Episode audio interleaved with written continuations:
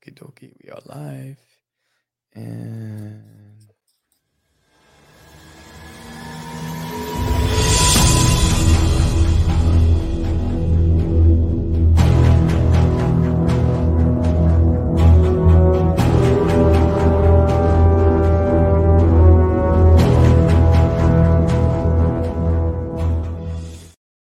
what's up, George? What's going on in the House of Craze tonight? In the House of Craze, we have DJ Keawekane. I hope I said that correctly, but he's got a book on Kickstarter right now called Exilion: Creed of the Knight and Hawk, Issue 1. We're going to be talking to him live next. Let's get it.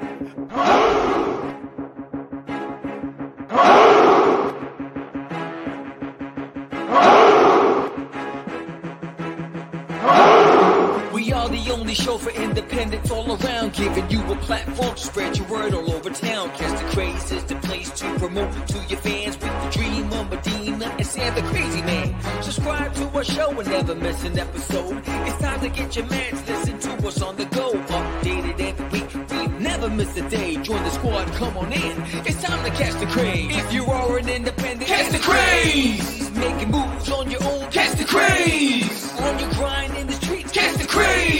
Join the movement. Catch the craze.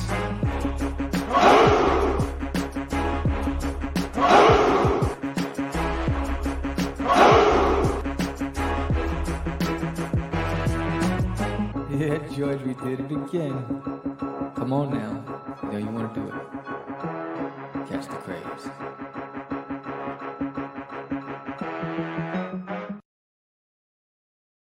Welcome to Catch the Craze Podcast. I'm your host with the most, Sam the Crazy Man Vera, and I am with George the Dreamer Medina. What's happening, everyone? Welcome to another exciting episode of Catch the Craze. We are live. It is Tuesday, June 21st, 8 p.m. here in the East Coast.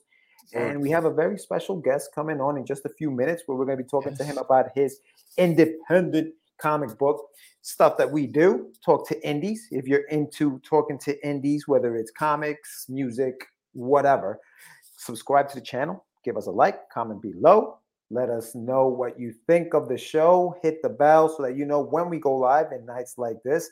And we got a good one tonight, man. He comes all the way from Hawaii, so you know, very different time zone. And we're going to be talking to him in just a few minutes. But what's crack-a-lackin', Sammy? What do you got going on, dog? Welcome back. Oh, I'm back from Fan Expo. That's what's going on. So, had a 3-day event. Got to spend time with my wife at the event. That's a first. I mean, I think the first and last time she did an event with us, I think she did the Big Apple Con, our first event ever. That's when all the girlfriends came, and then they stopped coming. They were like, "Yeah, we out." And then she did New York Comic Con once with me, and then and maybe Kids Comic Con, but that was it. And so this is the first time in over a decade, and so we had fun. It's long days, man. The conventions are long days. Longer than 8 hours sometimes, especially on breakdown and when you're setting up. Yeah, Friday we got there at 11 and it was till 9, you know, so that was the longest day of the, whatever. So, so we had a good time at the expo. There were some challenges, logistic challenges. They moved me without telling me ahead of time. They didn't have the tables numbered, so I had to wing it. I'm like, I guess this is the table, whatever. And people were trying to figure out, is this my table? And it was just weird. I'm surprised because most of the other conventions I'm used to, they have your name on there.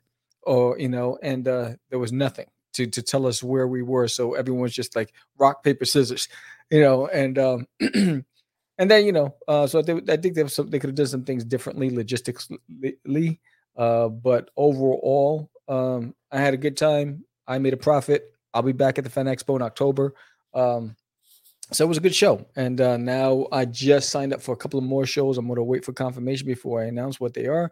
But one is in August on top of the one I'm already doing, the Denton Art Expo, and then the one's in October on top of the Fan Expo, and then there's one in November that I'm waiting for them to open up the sign-up page because they haven't opened it up for November yet. So I've just been doing that. This morning I was live doing a live stream for Duty, and this was the piece that I did this morning, Viking Duty. So that was fun. And thank you everybody who joined me in the live stream today. And really, it's just really about promoting the campaign right now. You know, we're down to the last 8 days of the campaign. Yeah, damn, it's crazy. It flew by, man. Flew by. Yes, yes. Quick. Boom. Have you pledged yet? So there's really in my toilet. Yes. Do Darius Uranus, issue number 2. So a lot of cool stuff on this campaign. Again, if you're a return backer, you get a free gift. If you're watching this stream and you back it, you if you're a physical backer, you'll get a free magnet. If you're a digital backer, you'll get a digital download. So all you have to do is just tag me and say, Sam, I saw you on, you know, episode 439. And I backed it. So, and I'll write down your name and make sure that you get that gift when I spout the rewards. So yeah. So we're down to the last 8 days. And after that, July is really smooth sailing. It's really just working on finishing up the issues for the next campaign, which will be in the fall. Yeah. Good stuff. Good stuff. Yeah. I'm actually going to be doing a convention, Terrific Con, that's right, out in Connecticut. That's going to be at the end of July. So the last weekend in July, I'm going to head out there, go check out the show. I'm going to be at the Dark Fire Press booth. He's got a booth out there. So big shout out to JM. I'll be out there. Going to take a little drive with Mr. Jonathan Syfax. And, you know, Syfaxius. Aniwar. Wow. Yeah, Aniwar's going to be out there. Aniwar Arroyo. Wow. He'll be out there. So, yeah, it's going to be fun. We're going to go out there, have a good time, check it out. I've never been to that show, so I'm interested. It's at Mohegan Sun's. The it sounds like a good there. Show from what I hear so. Who've attended it but I don't plan on doing anything on the East Coast anytime soon. Yeah I mean you barely travel within Texas, so you're not really willing to travel at all. I'm actually going to Austin in a few weeks. Really, it's just a drive, a trip. Is really from my wife's stylist is out in Austin, so let's make a day trip out of it. I'll drive you there, you go get your hair done, I'll go take in the sights, I'll go to town or whatever, and then I'll pick you up. So but for conventions, though, conventions, you're not really doing anything outside. I'm gonna try to do more. Like I'm gonna try to head out to, just try to do more outside of, obviously outside of New York. Connecticut's right there down the block, but you know, Jersey always has conventions and things like that. Yeah. Heroes Con is going on this weekend. Big shout out to Hector's gonna be there, and Keith Murphy, who are going to be at that show this weekend. So that'll be fun. But yeah, and then obviously I've ordered everything for the campaign, so I'm just waiting for all that stuff to come in. So for anyone who backed the Adventures of Wonder Duck, get ready, because all of that stuff is starting to come in. I got the graphic novels ready to rock. T-shirts are going to be – I'm going to start sending T-shirts out first, so you're probably going to be getting some T-shirts in. Just make sure that you fill out those surveys that I've sent out. I've got a few of them back already, but I do need some more, especially with T-shirt sizes, colors, and all that other fun stuff. Colors. So make sure you send that back. Colors. And yeah, it's it's happening. It's happening. Tomorrow's tomorrow. We don't have anything going on tomorrow, but Thursday morning we have the morning brew with the crazy crew. Yes. I'm going to finish up. I got a few lettering gigs I got to get through. Finishing up your joint. I got Sebastian Bonet. Big shout out to him. I'm working with him on something. So yeah, I have a few things going on, man. So it's going to be a busy summer. In the city. So I just want to for independent creators that want to come on Catch the Craze. We know cancellations are part of the whole thing. But if we booked you multiple times in 1 year and you canceled each time the day of the show. We're going to, if you try to get back on the show, you're going to have to wait a year because if it happened multiple times in the same year, that means somebody couldn't take that slot and we could have had a guest, and then canceling the day of the airing of the show, it really is not kosher. It's not a good look. And so because of that, you're going to have to be moved for 12 months because we really want to get to the indies that want to get on the show. And it's just not fair to them. So just putting that out there. But so there's a lot of good things going on. We're up to 605 on the channel, which is good. It's growing. Yeah, it's growing. Damn,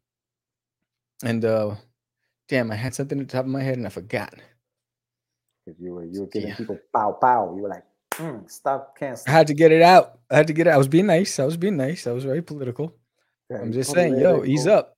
Come on in, ease on down the road. Let's see. What we got some chatter going on here. I didn't even see that. What's up? Dan Price in the house. D, what up? put the my time out like I do my kids. Low, what's up? Where is my tear? Where my tear at? What up, Chris? Tears on my pillow. What's up, Krista? So that's what we got so far. So, you know, I think if is there anything that we're missing? Anything that we are missing? What's missing? Let me see. Oh yeah, I won't be on the show for a couple. That's of weeks. What we're missing. I'm getting sentenced. I'm out. Peace. Yeah, George is traveling the world. What's up, Johnny? I'll be taking a little vacation, so I'll be going till vacations are big time, bro. Till the middle of July, be going out. I'm out. I travel the world. Now I'm gonna be out till I think the 13th. So I'll be back the week after that. So yeah, so about 2 weeks, right? Too much. Yeah, about 2 weeks. Yeah, so I'm gonna be Gonzo. So it'll be Sammy running the show. Hopefully, we still have 605 subscribers. We're not down to 588. This is why I gotta punch you in the throat. This is why I gotta punch you in the throat. That's why you're lucky you're across the states, bro. He's made people angry. Send you back to Guatemala, bro. So hopefully, guys, please stay with us. Stay with us. I'll be back, and hopefully, Sam hasn't, This is why that's why you bring the hood back in me, bro. This is what happens, bro. I'm just saying. It's just Where's my knife? PSA, dog. PSA. Where's my cuchillo, bro? PSA to the peoples out there, to our peoples watching the show. Yes. So yes. So I think we only have one guest next week. So far, which is cool. So I may be doing just like an open invite because I might go draw. So if you're artists out there, you want to draw with me next weekend, let me know. Give him la chancla. That's what I'm saying, right? Wakata. Boom. And better costa cabeza. And I'm gonna make a call to Homeland, let them know about what flight you're on. Listen. That's it. The minute they hear Medina, bro, they get nervous. They're like, wait a minute. Right. No. That's right. Hold on. I'm like, step to the side. Check them. Let me check them. Check out. The hat. Check the hat. Yeah. Well, listen. I think I'll be all right. You'll know if I don't come back in 3 weeks. Something went wrong. Sam really made a call, and I'm in Ecuador.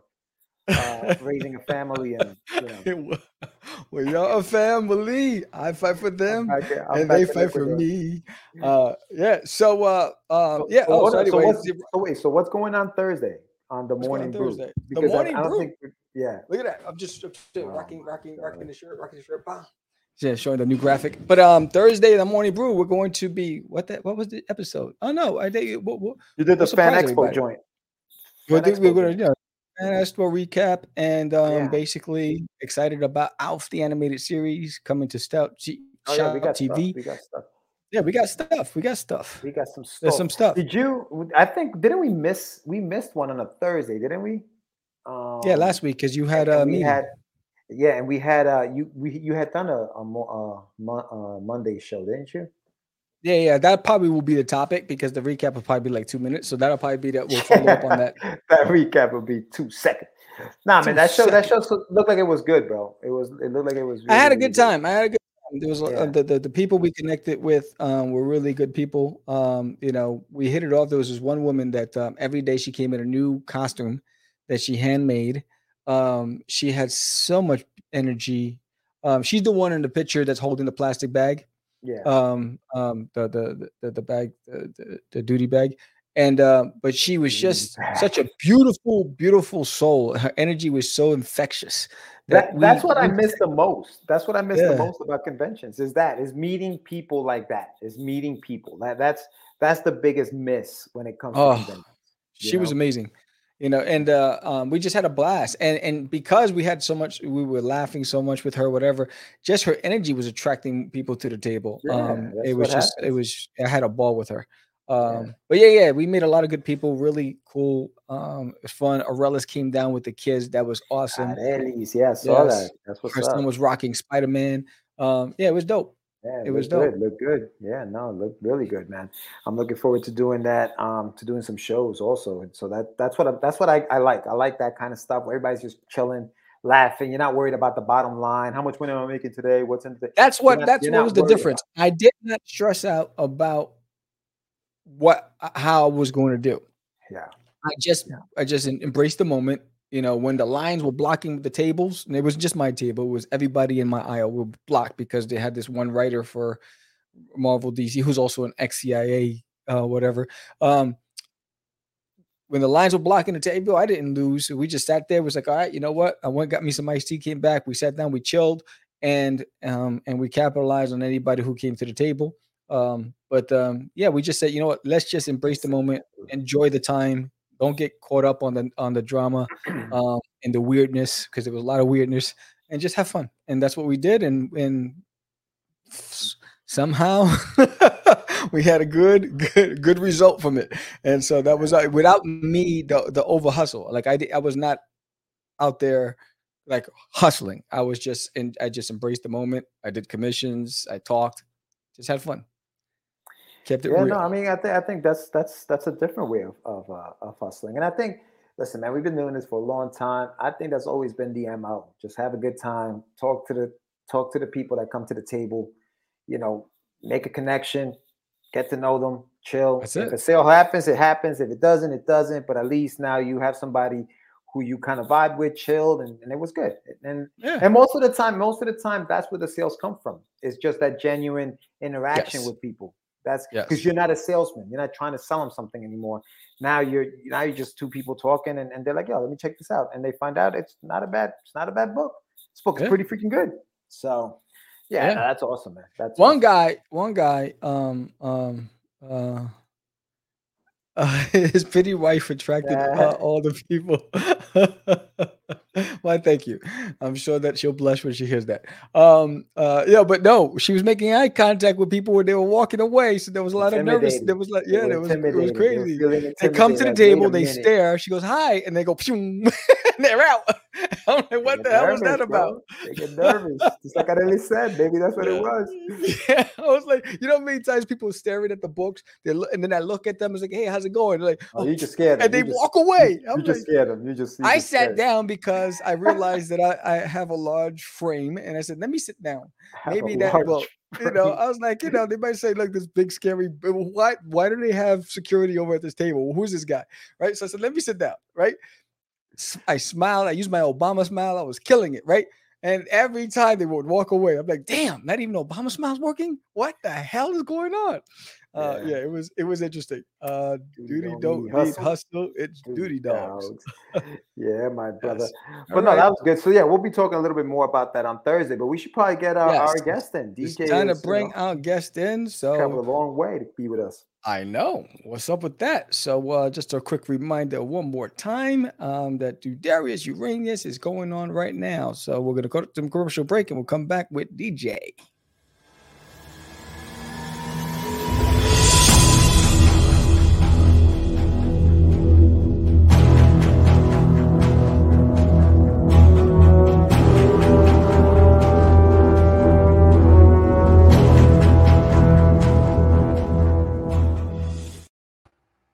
All right, what's up, brother? Welcome to Catch the Craze. DJ, what's going on, man? You're welcome, sir. My name is DJ Keawekane. Keawekane. I was never going to get it. DJ. The W is pronounced like a V. Keawekane, yeah. Does it mean something? So Keawe is a name. That's the name of like one chief, and then Kane means man. Okay. So all kind of different variations of Keawe, Keawekane, Keawe Maoli, Keawe Mauhili, all kind of different names. So, awesome, man. Related to The Rock? No. He's Samoan. Are you Samoan? No, I'm Hawaiian. Oh, okay, cool. So DJ, real quick. I mean, obviously, you know, we were talking about DJ. You're from Hawaii. What island in Hawaii are you from? Big Island. The big island, yeah. The island of Hawaii, yeah. The island of Hawaii. Yeah. You know, I was reading your bio before you came on, dude. Like very interesting stuff in there, dude. We're the same age. We're very much the same age. So my question is, growing up in Hawaii, right? What was your favorite cartoon growing up? Because I know you were into cartoons and all that, but what was your favorite? All of them. Like, so it's like, you know, Thundercats, Transformers, G.I. Joe, Voltron, Robotech, all of that stuff. Everything, all the good stuff, bro. All the good stuff, yeah, you know, even on Saturday mornings, you know, the Smurfs and the Snorks. All that stuff. Sing the song. Come on. All of that. Yeah. Even to like the obscure stuff like the Jason and Wheel Warriors, and you know, like just the Centurions or the Visionaries. Centurions, all that Power Extreme. Wow. Yeah. So you were into it, man. I love it. I was a kid. I was always drawing. Always draw. I got in trouble with school all the time for drawing. What was your favorite thing to draw? Whatever. Like I would just draw all the cartoons. Star Wars was my favorite when I was young. Oh, nice. And then you know all of the cartoons, G.I. Joe, Transformers, Lion-O from the Thundercats, Mumra, all of that. I was just drawing all that. Oh, that's amazing, man. Until I found Marvel Comics, and then I was a Marvel zombie. From that point on, So wait. Awesome. Right, so you see, until you found Marvel Comics, what age was it? What was the first comic? Where were you? I was late to Marvel Comics. I was in the 8th grade when I found Marvel Comics. Yeah, because I was reading before that. So I was watching the cartoons and all of that stuff. And then when I was in the 7th grade, I got into Jade Men comics, and just those kung fu comics and all of that. Mm-hmm. And that was perfect for me because at that level, the Jade Men comics was just all action. When I read that stuff now, it's like, well, it's pretty terrible, but the action, it's going to resonate for somebody who's in the 7th grade. You know what I mean? Right. Yeah, of course. So I got that. But in 8th grade, that's when the Marvel cards came out. You guys remember that? The Marvel cards? It's Joe Jusco? Mm-hmm. Was it Joe Jusco, the painted ones? The Marvel series. Oh, Marvel card series one. Mm-hmm. So that hit, and all of the kids was trading all of these cards. And I was like, what is this? And then, you know, so, you know, you read the cards and all. So I started trading the cards, too, and all of that. And then I go into the comic store. And I was walking past Marvel and DC all the time, just going straight for the Jade Men. So finally, I walk in, and now I have Wolverine in my head and Daredevil and Captain America and all of these. And all of a sudden, I see X-Factor 66. It's Will Sportaccio's. Nice. Just the way he was, and I was like, whoa, what is this? You know what I mean? Like, I need to be into this. And so I started off with X Factor, and then after that, right, that's when Jim Lee was hitting like big time in the 90s, and then I was hooked on everything I could get from Jim Lee. And so all of his Uncanny X-Men run, I just went crazy. I would go and dig into all the back issues and just, just consume that, like, you know, just like candy, you know. So DJ, okay, so DJ, you have, at the time, there may be like $1.25, right? You had $1.25 in your pocket. Were you picking up a Jim Lee comic, or were you picking up a Will Sportaccio comic? What were you going to do? What was your decision? Whatever I could afford. I was picking up, if it was from Jim or from Will's, I had my guys. If I couldn't afford them today, I was going to clean the yard or do whatever's, and I was coming right back. Nice. That's awesome. Awesome. So obviously they were big influences on your artwork. I also, you know who I also see in your artwork, and I think you mentioned this in your Kickstarters, Joe Mad.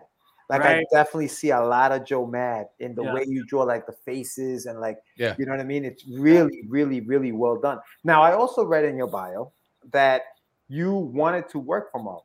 You actually wanted to work for Marvel. Now, did they make you an offer? Like, did they say, "Hey, we'll hire you," or it was just a thing of like you were just sending? The way to do it at Marvel is before, I don't know about now. So you would go and do these portfolio reviews, and so they would put you in charge of like the talent scout, or you know, the editor that is hiring, and then so what they do is you email this editor, you know what I mean? So for me it was C.B. Sobolski, and then it was like Bon Alimagno, and then it was like Sana Amanat, and they just give you these sample scripts, and you keep drawing these sample scripts. Mm-hmm.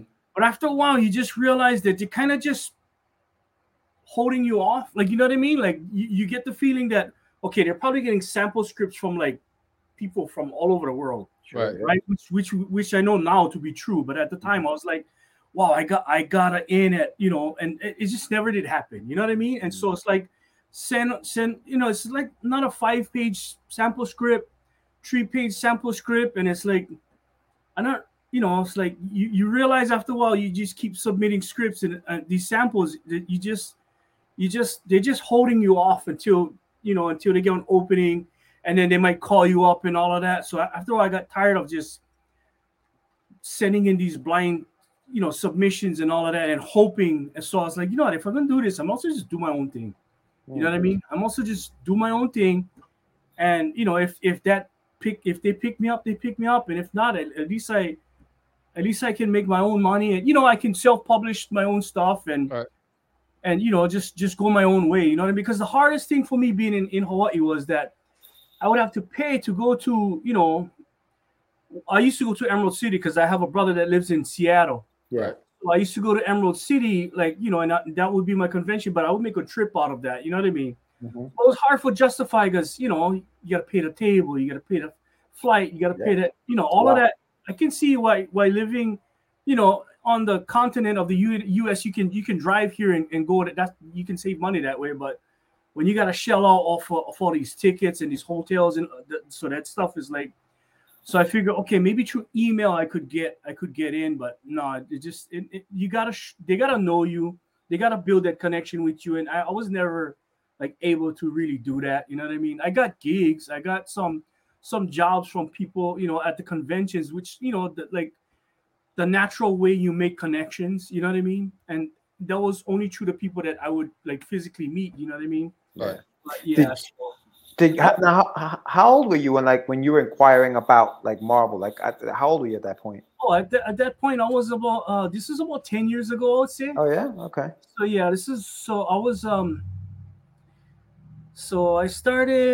I started in 2003. Okay. So in 2003, I had to kind of work up my skills. So it was from 2008 to about 2013. That's the window of time. That's the window where I was just trying to submit and trying to get just my name out. You know what I mean? Sending packages everywhere. IDW, Boom. I did submissions for pitches for Image and Dark Horse and Boom. All of that. You know, just crickets. You know what I mean? And I understand. They gotta know you. They gotta see you and all of that. And it was hard for just sending on blind submission and for them like, oh, cool. Now we gotta know about you. And it's just all, you know, drop in a email someplace, you know. Yeah, no, I got you. You said you had also mentioned back in like 2002, you were involved in a horrific accident, right? You had like a really bad accident. Tell us a little bit about your accident, and then what happened from that accident. Like, tell us a little bit about that story. Yeah, so anyway, I graduated in '95, and when I graduated, I went to college, and so I asked the art teacher, oh, you know, how do I get into comics? And he said, you got to move to New York City. So I said, okay, fine, forget about that. I live in Hawaii. Why am I going to, you know, move anywhere? So I quit all of that. And I kind of put that drawing part of me on the side. And I went to work and I just did regular, you know. But one night I was in 2002, I got into an accident and I broke my back in three places. Damn. So it was T7, T11 and L1. So I had rods in my back and all of that, and I was in recovery for a year. And while I was down, my mom gave me my sketchbook from high school. She kept my sketchbook which I still have, you know. She's kept my sketchbook, and she said, "Here, son, do something, go draw." You know what I mean? So I was like, "Okay." So I start doodling and I start drawing, and I start coming up with all these ideas and all of that. And so that was like the spark. Beginning, the spark. Yeah, the you know, that was the beginnings of what became Exilion, you know. So, but you know, also it like kind of lit up that passion again, because before that, I felt like I wasn't unhappy with life, but I wasn't fulfilled in, you know what I mean? Like, yeah. Like, I think all of us who are creators, when we do this, we got like this yearning, you know, this kind of fire inside of us. Yeah, that's the thing that's gonna just get us through, because I mean, you guys know it's rough, you know what I mean? You guys know this business is rough, and do you have any regrets that you never actually took the shot and came to New York and said, "Let me try it out"? I do actually. I think about that now. I think about it all the time. I wish but I was, you know, I was so young and immature. I hear you. Yeah. You know, the internet culture wasn't there. Like, I wouldn't know where to start. You know what I mean? So, but I think about that all the time. I wish I just took the shot, you know what I mean? And just you never know. I mean, that's the thing, right? You don't know what would have happened. Would you have had the success? Would you even be doing Exilion right now? Like you don't know, right? So sometimes things happen for a reason sometimes, and maybe this is your reason. You're here, you're talking to us about this project that you've been working on. What was it inside of that sketchbook that sparked this story? Like, was there something in the sketchbook, or were you just sketching in it? And then it just in the sketchbook, I found, because you forget all your ideas, you know what I mean? You forget all your ideas, and you forget the love, and you forget all of these things because you kind of walk away. And when I opened a sketchbook, I had drawings from my senior year, and you know, I was like, they're terrible drawings, but I remember how I felt when I was drawing, you know what I mean? And I was like, wow, I haven't felt that way since I was drawing this book, like, you know what I mean? And maybe this accident is kind of God's way of course correcting my life so that I can have some of that happiness in my life, even though it's going to be a struggle, which I never knew at the time. But you know, I tell my wife I have the sickness, you know what I mean? I call this art thing, I call it the sickness, and I always, you know, so, I'm sorry, baby, I got the sickness, you know what I mean? We all suffer from it. We all suffer from it, bro. Do you ever look at your original submissions and criticize it? Yeah, because you know, I mean, and I did quite a few, but you know, I was learning at the time, you know what I mean? So, and that was the thing that I liked about the submission process, was that I would send them in and they would critique them, and then I would come back with one more, and then they would critique that, and, you know what I mean? So it's, And then when the critiques stop, and they'll say, okay, and then do this one, but the critiques kind of stop, you know what I mean? And it's like, okay, well, like, you know what I mean? Maybe I'm okay, but they're just forgettable, you know what I mean? You know what I mean? Did they ever give you, like, did they ever say, you know what, you're not, that's not what we're looking for? Was there ever like an actual rejection, or was it something that DJ just said, you know what, they're not saying anything, I don't know what's going on, so forget it? Yeah, it's the latter. So is it? Yeah. No, they always, they were, well, some editors, you could tell they wasn't into it, but the ones that, you know, you could feel the connection in there, you know what I mean? But at the same time, you could tell that they're like on the opposite end, dealing with 1,000 other artists. I don't know how many artists is submitting to Marvel at the time, you know what I mean? And they got just better people to pull from, you know? And so I just felt like, I can keep doing this. But I don't know if you guys ever did like sample scripts or anything like that. Some of the sample scripts you do, and it's like, I don't feel like drawing this, you know what I mean? Right, yeah, you gotta be in love with it, yeah. And so I would turn in some sample scripts, you know, I wouldn't be in love with it, and I wouldn't be happy about it, but that was what was given, you know what I mean? So I would do that, you know? Yeah, no, I got it. But then the work, you're not giving them the best, you know what I mean? And sending that in, you're giving them what you're getting out of that script, and then you're sending that in, which is below the level that you can do, you know? I think probably that's why they do it intentionally, because they probably know it's a mundane script, and they want to see if you can take it and make it pop. You know what I mean? Yeah. You know, this I'm sure there's like some psychological warfare on their part. You know, so what was it about that experience that made you just say, you know what, the hell with this, I'm doing this myself? It was, well, a bunch of things. Was, first off, was like, I had to just pop that balloon dream that, you know what I mean? Like, I had to just get back into the reality and like forget about this, you know what I mean? Like, I got, because I have a family, I have a wife and all of that, you know what I mean? At the time, my children were small, you know what I mean? They were little and all of that. So I was like, I gotta figure out a way where I can do this and work, you know what I mean? So I had to balance that out with life and all of that. So it's like, I mean, I could keep doing the submissions and all of that, but they take up a lot of like headspace, you know what I mean? And I wanted to devote that headspace to my own books, you know what I mean? If I'm gonna do something, I'm also do my own thing, you know what I mean? And start, you know, you gotta start building up that foundation from ground zero, and just build them up, you know what I mean? To just, you know, get the ball going forward, you know. So that's what that was all about. Yeah, dude. And listen, Exilion, it's an incredibly like crafted book, the way you drew those pages, because you now this is when we were talking about this with Sam before you came on, even before we went on the air. You do it all? Like, are you pencil, inker, colorist? No, not the colorist. The colorist is Tom Bacon. He's awesome. I colored some of issue 5, and I'm like, I'm never doing this again. Like most of issue 5, I colored down, and I'm like, nah, this, I'm out. It's so much. It's too much. Writing, penciling, inking, and coloring. I was like, okay, I did it. I don't ever have to do that again.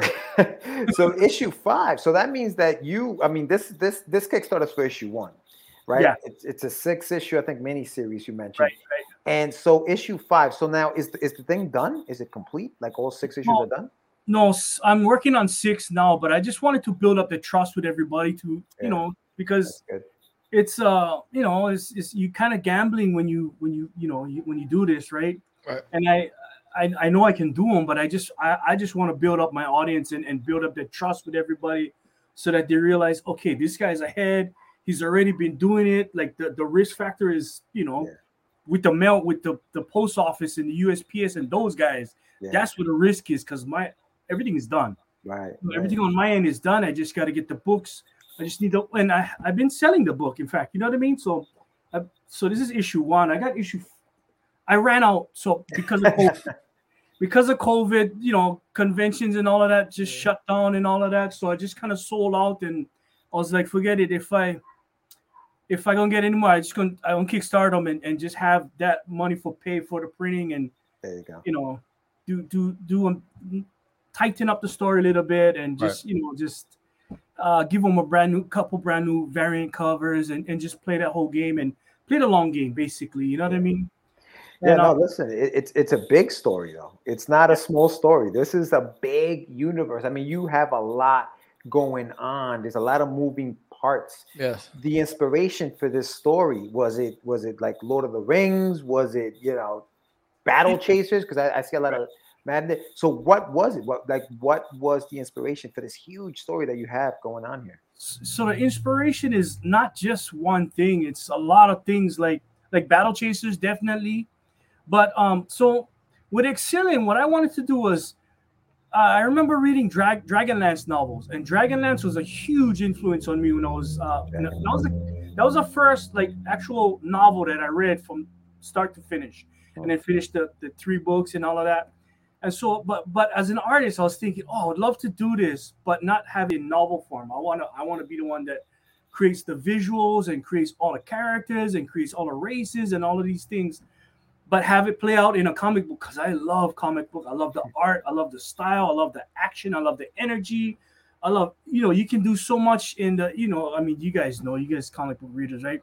Anyways, you when you flipping through those pages and you get that, just that, the banter between the characters, all of that stuff, you can feel that, you know what I mean? And it hits differently when it's a comic book, And so I wanted that, but I want to take everything that I loved about the X-Men in the 90s, but the fantasy genre, and just kind of mash them up into this one big universe, and just have that thing just go and just see what, see who likes it and see who wants to read it and all that. Yeah. So, Sam, you were sharing it earlier. Yeah.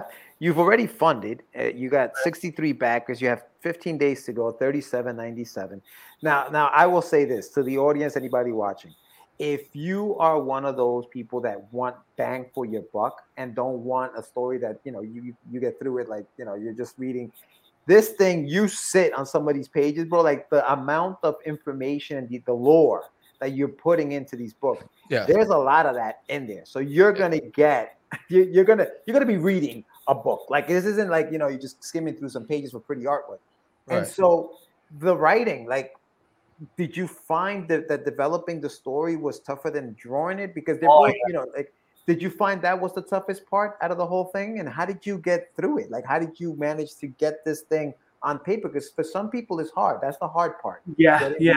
So for me, it was, the writing was the hardest part. Actually, when Eric Larson was the EIC at Image, I actually submitted this to him, and just in an email, and said, hey, would this pass? Like, would this work as a submission? He said, yeah. He said, work on this, this, this, and this.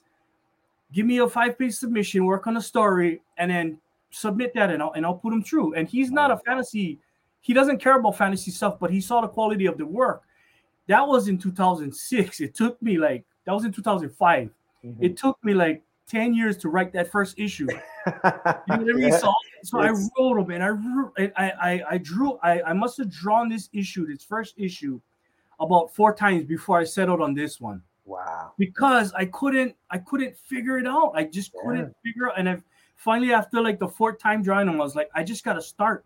I just got to start it someplace, and that's the concrete. I can't keep playing with the mix, and because that's what I was doing before. I kept playing with the, with the elements and all of the little things inside a story, and I was I gotta forget about all of that, and I just gotta settle down, and whatever it ends on one, that's the foundation, and we build off of that, and so that's how I did it. Damn. And so but it was tough for me to write it, but then I found my formula. I don't know. I found my method of doing it. Your rhythm. You found your rhythm. Yeah, that's the word. Yeah. I mean, I think do you think all of those unaccepted submissions played a part in your critical evaluation of yourself? Oh, yeah. Definitely. I'm actually thankful for that part, because it's when you get broken down and it's just if you want to keep going, you got to take that in and kind of just think about what they're saying, the criticisms and all of that, and then you get better, and then you try again. But that was good for me, because it brought the quality of my work up, and I was like, okay, I took the lessons from that, and I just put them into this book. So what I appreciate about your work is your fearless approach to world building. When you're taking up a project at this scale, you can tell when someone's taking shortcuts. You did not do that here. From the perspective to the vastness of it and the detail, I think you nailed it on every level. Thank you. DJ, the artwork, how did you get so good, bro? Did you go take classes? Like, tell me about your growth as an artist, because you said 18 years old, it was trash, and look at this, is beautiful stuff, bro. Yeah, well, I was just always drawing, and I just love drawing, so that's just love of the craft and all that. I mean, I read some books on perspective, and subscribed to like the Tomorrow's magazine, the Draw magazine, and the Write magazine, and all of that. But as far as like classes or anything, I mean, besides art class in high school, it's just all trial and error, just trial and error, and just keep persistence, and just keep going, and keep pushing, and just we were talking with Sam and how important coloring is, and how important that marriage of art and color, it's so important, because it can a bad colorist can really kill your pages, and the colorist that you're working with really enhances what you're doing. So very good job. Thank you. So that's Tom. Well, that I colored that. Some of the stuff I colored, but my colorist is really good. His name is Tom Bacon, and I've had him since issue 1. And like, so whenever I get jobs and people ask me for colors, I just refer them right to Tom. And Tom's awesome. He's amazing. Real quick, just want to acknowledge Michael Sammartino has entered the chat. How you doing, Mike? Welcome to the show. Yeah. So tell us a little bit about the story. I mean, we talked about how grand it is. Give us like a little, maybe just a summary of what Exilion is. Well, how long is your video promo? It's like 2 minutes. Oh yeah, you could watch the video. Yeah. I think we should play the video. Hold on. Yeah.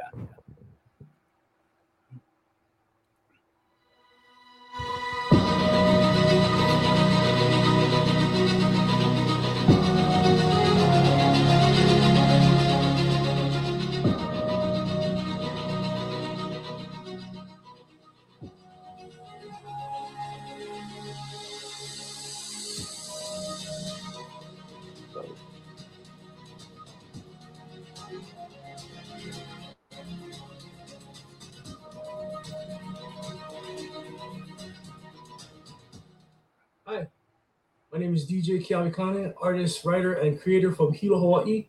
I've been doing independent comics for 18 years. I started off as a webcomic artist on this project called Spy 16. You might have seen my work online or from work I've done here in Hawaii, like Amakura Guardians of Hawaii or Big Dog Inc.'s Island Tales.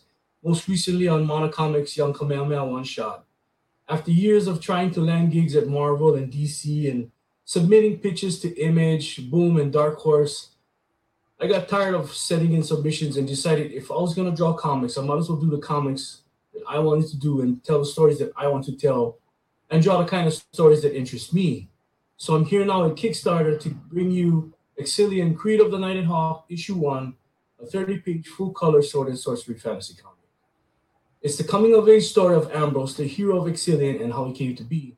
At its core, Exilion is a story about heroism, brotherhood, tragedy, overcoming loss, and becoming a hero. It's high-octane action with good characters, some drama, some humor, and a lot of heart. I've been selling this series here in Hawaii at conventions and have 5 issues completely done. But now I want to bring Exilion to a new audience and continue building up my fan base. Check out the reward tiers. I kept everything simple since this is my first time at Kickstarter. And thank you all for your support. Outstanding. Yeah. Thank you for answering the question, DJ. That was great. What is the story about? That was amazing. Yeah. Really incredible artwork, dude. I can't get over the artwork, man. It's really well done stuff, dude. Thank you. Yeah, that's 5 years of being rejected from Marvel, and there it is. It all goes Image and Top Cow and all of those guys. Gilbert, what's up, Gil? So do you find that the more issues you do, the faster you're getting, or the easier it is to draw these characters? Is that what's happening now?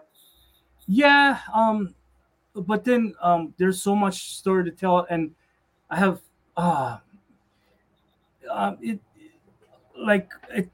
this story, like, it takes up a lot of mental space. Mm-hmm. So the process, like, of drawing the actual pages is better now, not compared to the first issue where I kept redrawing. Right. Like, it takes up so much, like, mental space to get one issue done because I'm writing, drawing, and inking everything. And then when it's done, then I gotta send them off to the colors, and I love getting colors back, and then the letters, like the whole, like all of that is a lot more, because I usually just draw comics.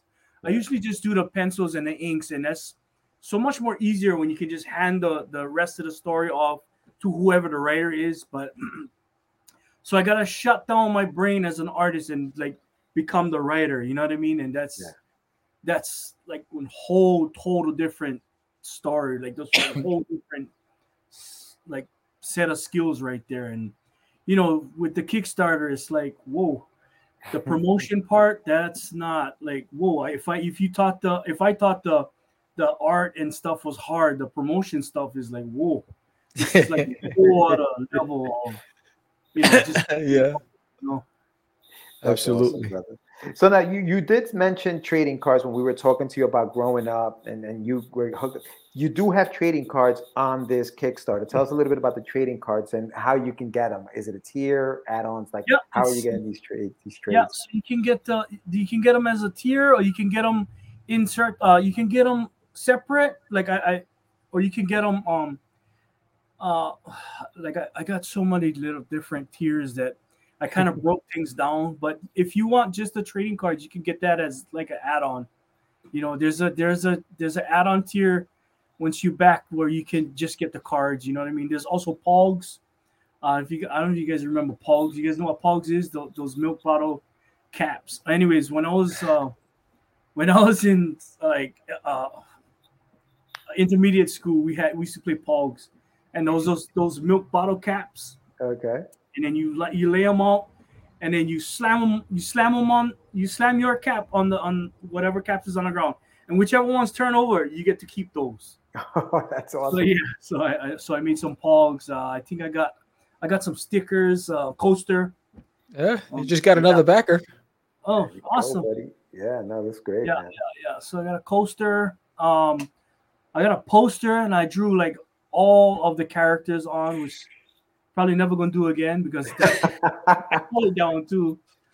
So like I literally drew every character, and not only every character, the characters that is not even in the series yet, I drew them inside there, except for the three main bad guys. And I was like, oh man, I'm never doing this again. But I don't know. I'm a glutton for punishment when it comes to art.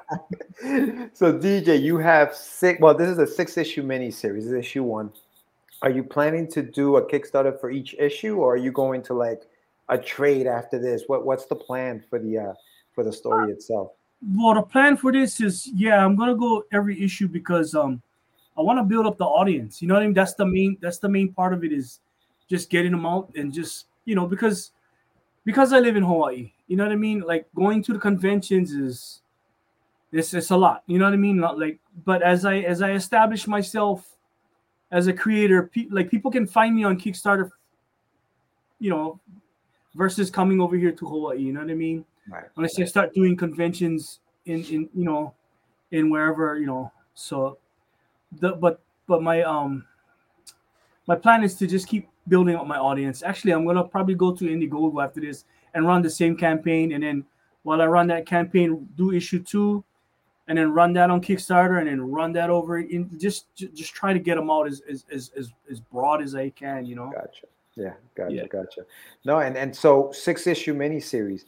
Is there more beyond that for Exilion, or are you planning more? There's a lot more. Yeah. But I just got to get you to 6 first.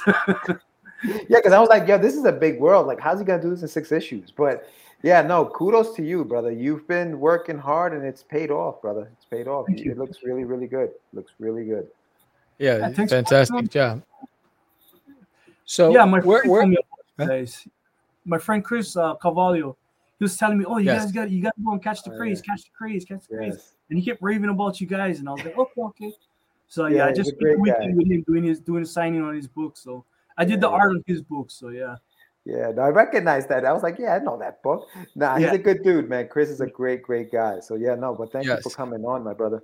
Yeah, so we're at that stage where we're going to give you the screen, and we want you to deliver your elevator pitch and tell everybody why they should back this campaign, and then how you can be reached on social media, where, what are your handles. So here you go. DJ, tell him to play the video, bro. So Exilion: Creed of the Knight and Hawk, issue 1. It's the coming-of-age story, or hero's tale, about Ambrose, the legendary hero of Exilion, and how he came to be and all of that. But it's, the backdrop is this huge world that I created for knights and elves and wizards and all of that stuff. And so if you like sword and sorcery fantasy, if you like cross-gen comics, or Battle Chasers, Tellos, or, Dragonlance, Lord of the Rings, Dungeons and Dragons, all of that stuff. But it's the sensibilities of like 90s comics, So if you love the fast-paced action, but not just action, there's story, there's character, there's a lot of heart, there's humor, there's drama, there's everything all mixed up into this one big story. So go check it out. And you can find me on Instagram, Twitter, or Facebook at firstwatchstudios.com or First Watch Studios. And then my name, if you know how to spell it, DJ Keawekane. You can see my name right there. It's a weird spelling, but or First Watch Studios is easier. On Facebook, it's Dwayne Keawekane. They won't let me be DJ for some reason. You can't be DJ on Facebook. I have a friend, his name is actually DJ. That's his name. And they won't let him be just DJ. His name is literally D.J. That's it. So DJ Keawekane or First Watch Studios. Got it. Outstanding. Well, thanks, brother, for being on Catch the Craze. Wish you much success with your campaign. Your art is fire. You said all all of my favorite stuff. Talos. I mean, it's crazy. I think again, you have a successful campaign, and hats off to you for not giving up because your work speaks for itself. Thanks, brothers. You got it, brother. Thank you, brother. And listen, you're welcome anytime, man. Anytime. What time is it? What time is it over there, by the way? It's almost 3 in the afternoon. Yeah, 3 in the afternoon, yeah. Hey, man, enjoy the rest of your afternoon, brother. Thank you for coming on, and good luck with the rest of the book, man. All right, thank you, brothers. All right. Subscribe now, so I'm checking you guys out and jumping in streams. All right. Excellent, man. Thank you. All right. All right. So that was a really good interview. I mean, his artwork is fire. I mean, see, that's the thing is like, you don't know. It's like, I think it's a matter of taste, you know, when you're submitting, right? You know, so I think when you see somebody his caliber and that talented and you hear these stories, I think what happens is there's a trend cycle going on, right? So like at Image, there's a specific look, right? At Marvel, there's a specific style, whether it's they're trying to emulate a specific poppin' artist, you know, and they're like trying to find people that mimic that look or whatever it is.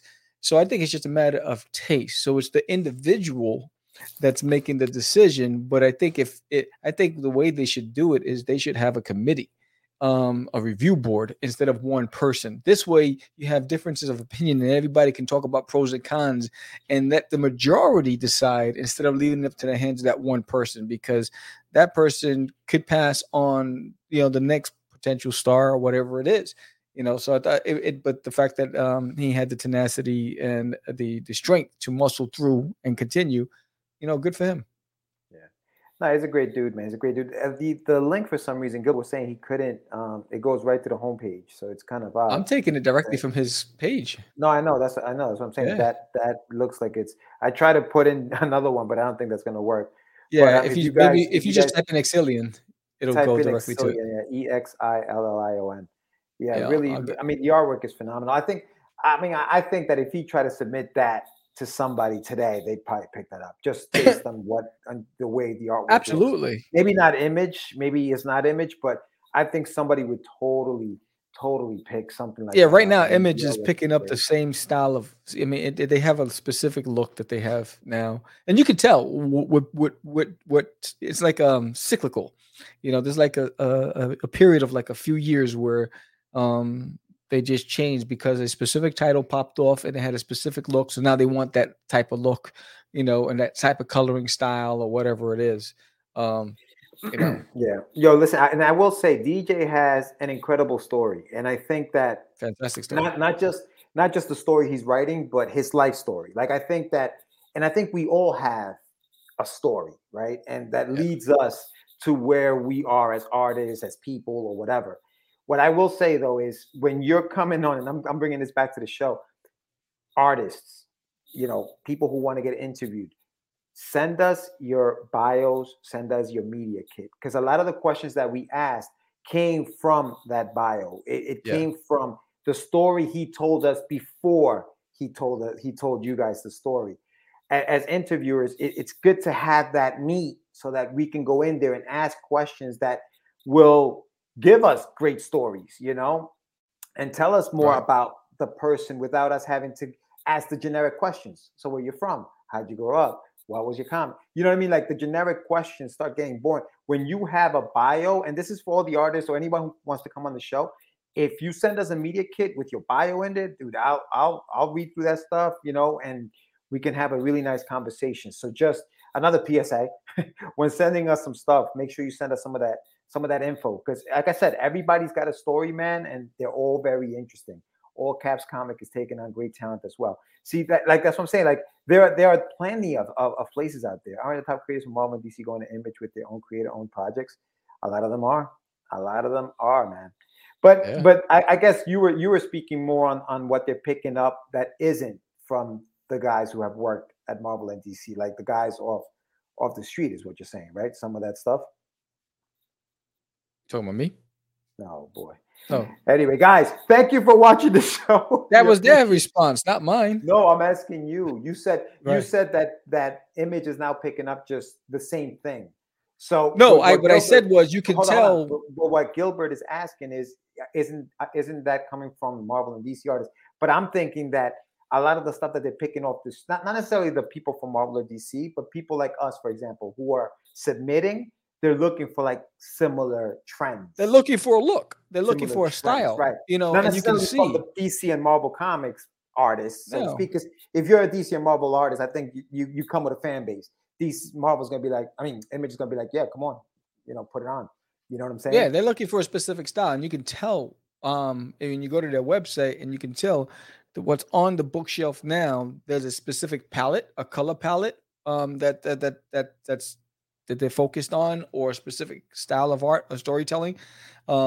Everybody has a look. And so I think, and again, it goes back to whoever's the editor in charge, editor in chief. And that's the mandate. This is what we want. This is whatever it is, go out and get it and don't bring me anything different. And I think, it's unfortunately, the good thing is that they are crowdfunding for the independent creators. That's the good thing.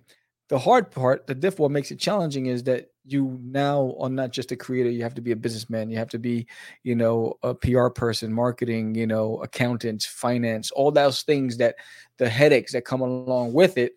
Now you have to balance your time. So how much time are you allocating to the creative part versus the business part and all that other stuff, the things that you didn't want to do. You have to do. You have to be your own, fulfillment. You have to be shipping and receiving and all that stuff. So it's not easy. And so that's why every time apples fall from trees, right? How many apples are falling from the trees because they just can't sustain it. Because life takes a toll. The reality is, the real life comes into play, and I want my heart, my desire is here, but the reality is pulling me here, and if I have to choose between my heart and reality, I have to survive. So I have to put that on the shelf. And, I know it because I was a product of that myself. Yeah, no. And I mean, listen, he was very candid about it. And he was very honest about it. Anybody could have been like, nah, man, I don't regret that. I'm good. Like, I'm good. He was like, I do. I think about it all the time. I regret it. And that was a very honest answer to a question that some people may shy away from, be like, no, I'm good that day. Listen, this is what I did. Like, he actually does. But he's made, he's changed it around. Look at it. He's got a great book. He just got another pledge. So thank you guys. That was me. I'm just listening. Yeah, yeah. Your art is fire. Your art is fire. It reminds me of I'm telling you, Battle Chasers, Tellos, all those things. When I was reading it, I said, you know what? I got to have this on my collection. Again, I mean it 100%, top-notch quality work, guys. Check it out, back it if you can, and if you can't, please share it out, tweet it, share it with your friends. It's really good. His story is amazing, and again, so I recognize it. I appreciate you. Yeah, you guys got till July 7th at 6 p.m. Eastern Standard Time. But yeah, no, that was great, man. That was a good show. I don't think we don't have anything tomorrow, right? I think we don't have anything tomorrow. We'll be back on Thursday with the Morning Brew. I will be drawing tomorrow between 11 and noon again. And, I'll think of what kind of variation of duty I'm going to draw. But so if you like that stuff, you want to join me tomorrow and chat while I'm drawing, you can join the stream. Yeah. But and so we get the Morning Brew on Thursday, and then next week, and actually the next 2 weeks, George won't be here. George will be flying high in the sky, right? What's that called? What? Damn. Butterflies in the sky. What? Reading Rainbow. Remember that? So that the woman that we met, the cosplayer, that every day she would sing that song every time she came to my table, so it stuck in my head. So the show will still go on. I still have a guest next week and the week after, so the show will still go on. And Jacob, look, it's in the book, The Reading Rainbow. That's what it was. That's it. Yes, Mike coming through with the lyrics. There you go. That's what I'm talking about. There he is. There it is. Mike is singing. Let me find out if Mike sings too. I know, right? Too, bro. He's probably got that voice. Sing it. Yeah, we gotta do karaoke. Word. Hey, also don't forget, guys. The surveys have been sent, so make sure you send them back to me so I can send you your stuff for the Adventures of Wonder Duck. Yeah, so Wonder Duke, sure you get that back to me ASAP. Everything is out. Books are ordered. I'm ready to send them out as soon as they come in. Hopefully they'll be in. in a couple of weeks. And then I can send you guys everything on time. Word. Yeah, and we'll see you guys on Thursday morning. Yes. And, have you pledged yet to Disneyland in My Toilet? If you haven't, go check it out. It is fuego. It's another great show, another great guest. With that said, We thank you all for joining us tonight. I am Sam the Crazy Man Vera. George the Dreamer Medina. See you Thursday. And we are Crazy. Acquiesce. No, I was talking about my friend Acquiesce. Say my name, say my name. Right? This is what you were thinking? Oh, you are listening to Catch the Crave. He said, I'm the... Catch the Crave. You're listening to Catch the Crave. You're listening to Catch the Crave. You are listening to Catch the Crave. Catch the Crave. You're listening to Catch the Crave.